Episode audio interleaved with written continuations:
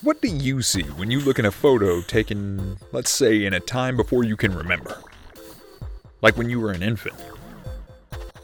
For me, I get this vague sense of warmth and comfort, obviously. At least in those pictures where no one's given me any context. They're essentially a window into another life, right? A way to breathe some color into moments you'd otherwise never knew you'd forgotten. Been thinking about that a lot lately. Welcome to My Dad, I'm Dad, a podcast for anyone who's ever loved and lost. My name's Doug. And my mom kept this amazing photo book of my childhood that she passed along to me now as an adult. And the pages are filled with moments of my life that are amazing, and mostly because I can't remember the vast majority of them being taken. It's like a stroll down memory lane in a town I've never been to. And a favorite photo of mine in that book is one of Dad holding my brother and I before getting into the shower. It's a tasteful nude, Ma, I gotta say. Nothing below the waist, well framed. At least, I assume Ma took the picture. I guess it could have been a very close friend of Dad's. Close indeed. Dad is ecstatic in that picture. Absolutely no context necessary. And for years, even before I knew we were pregnant, even before I was married, I knew that if I ever had a kid, I would want to recreate that photo. And now with Max, I imagine a time where she and I would look at both pictures, and I could tell her stories about her Jaja putting Brandon and I in the bathtub with half frozen fish after ice fishing after they wriggled back to life. I'll tell you, you've never really lived until you've had a zombie perch coming at your nethers. Better than a cup of coffee. And hey, if you thought fishing talk was done in this podcast, I got news for you. You better buckle up. Dad and fishing went together like Spielberg and John Williams. Well, it was in the second month of Maxine's life that we finally had a dirty baby situation that called for a little bit more than butt wipes. You know what I mean? It was the kind of mess you write about. A whirlwind of chaos and quick thinking on behalf of my wife found the entire family in the shower together. And everything was bonkers for a few seconds as we figured out what legs went where and who got the shower head when. But suddenly, it became clear that Maxine was enjoying the shower. I kid you not, the little lady actually fell asleep in her mom's arms. And I don't know if I've ever experienced a more comforting sight than Max napping as the shower warmed all of us. I think it's one of those many once in a lifetime moments you have with a baby. It wasn't until we were all dried off and ready for bed that I realized, oh shit, I didn't take that picture. But don't worry, there's going to be plenty of time to take another one, right? a friend of mine told me that you have a different baby every three weeks. And we're far beyond three weeks from that moment today, but I can tell you this current version of Max does not appreciate tandem showers. No, no. And who can blame her? Baths have toys. Fun little boats, squirty little animals. Hell, I'd spend the majority of my time in the bath too if I was her, so I get it. And I used to regret not taking that photo when I had the chance. But then I remembered something about Dad. You guessed it. Story time. Wally Dorda was a man of persistence and ritual. And when my brother and I reached our teenage years, a typical weekend breakdown looked a little like this Friday, shower after work, pizza, movie rental store, movie night. Saturday, somehow up at the ass crack of dawn. Always. Yard work. Then, frivolity of any flavor, but most often with a pool cue in hand. Sunday, reading the Sunday paper. Remember those? Clipping relevant coupons from said paper, changing the oil in the vehicles. I swear, it seems like he did that all the time fishing, if time allowed, and a final flick with the family to close out the weekend. Of course, all this assumes we hadn't decided to go up north for the weekend. But those are stories for another time. And believe you me, they're worth it. There came one weekend when Dad read the paper on a Saturday. and he found something in the Best Buy circular that required my attention. Doug? Well, shit. I thought that voice only meant one of three things. I was either in deep shit, I was about to see some shit, or we were getting into some shit. And lucky for me, into shit we were getting. I knew Dad liked to browse the papers, so I asked if he'd lend a hand looking for a deal on a video camera I wanted. Why? The internet wasn't like it is today. Circulars were basically how we browsed Amazon at the time.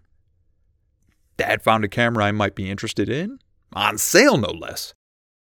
I looked at the specs, nodded my assent, and I watched as Dad donned a shit eating grin. Want to go get it? He asked. And you bet your ass I did. Now, you may be wondering what any of this has to do with showers and pictures. And I don't blame you, but I'm getting there, I promise. This is just the way I tell a story. Dad asked Mom if she wanted to come along for the ride, and we were off like a bat out of hell. And I was excited, man. You see, there was this magic in Best Buy days with Dad a gleam in his eye, a mischief, this reverence for the opportunity to learn or acquire something new. He strode into that store like a fantasy novel hero about to find a faded sword. Or just listen to some badass home theater speakers in the demo section of the store. Either way, he couldn't get enough. I like to imagine as we walked into the store that day, we were in slow motion, set to When the Levee Breaks by Zeppelin. You're playing it in your head, aren't you?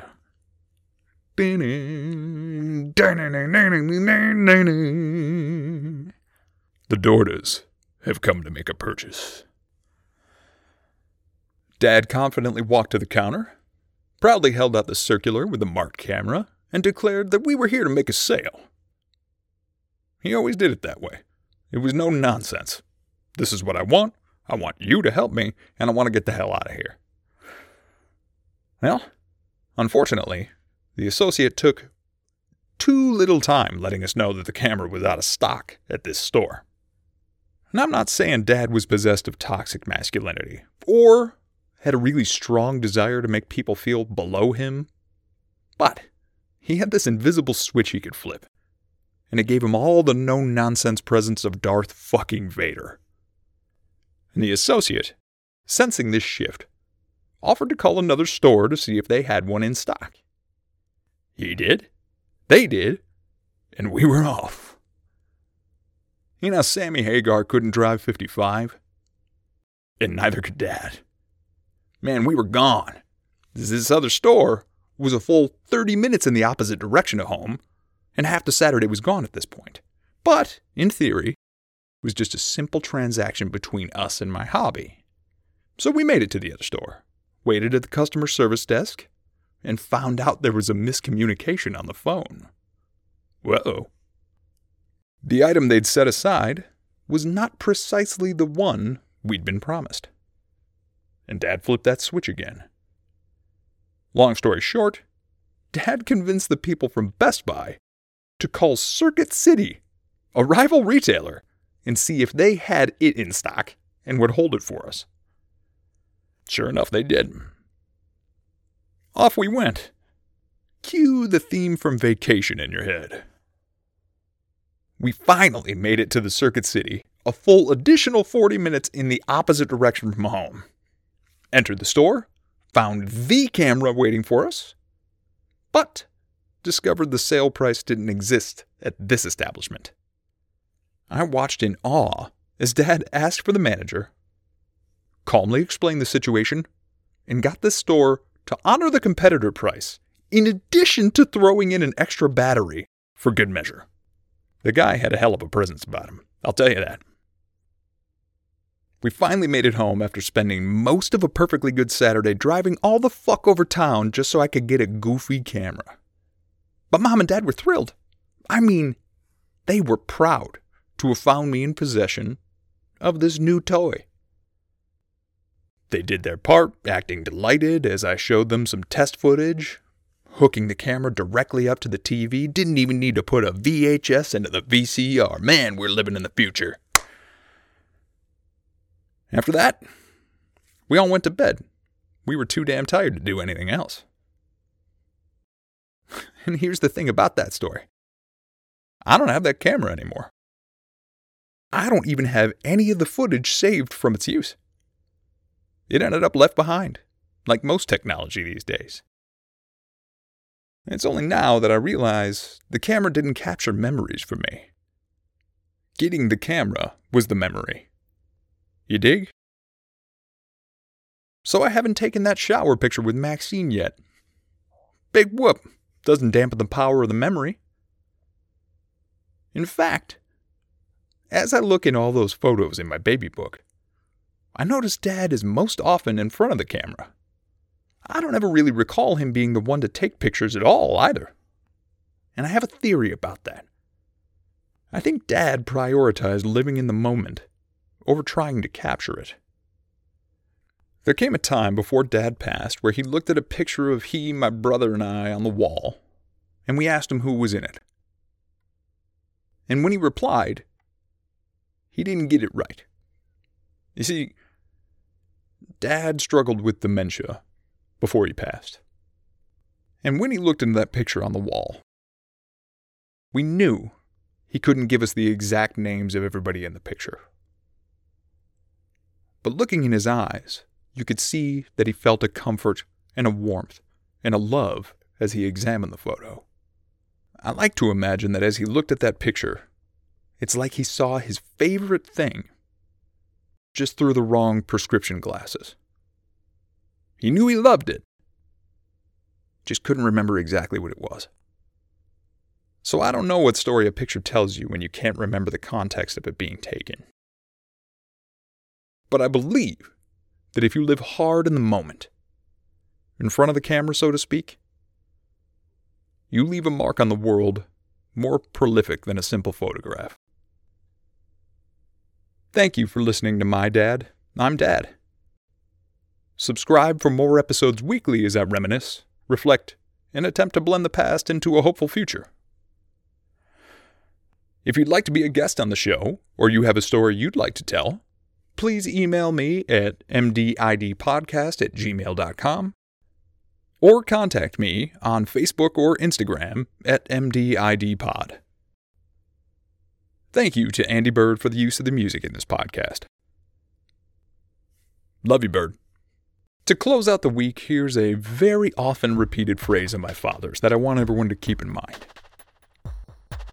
If you asked Dad how he was doing, he'd look you dead in the eyes and he'd say, Out of a 10, I feel like I'm about an 11, you know what I mean? I think I know what he meant now. I think as he looked at you, he imagined any other place in the world that he could be. But he wouldn't want to be anywhere else than with you right there in that moment. I think we could all stand to be 11 out of 10 this week. What do you think? Thanks for listening, folks. I'll see you next time.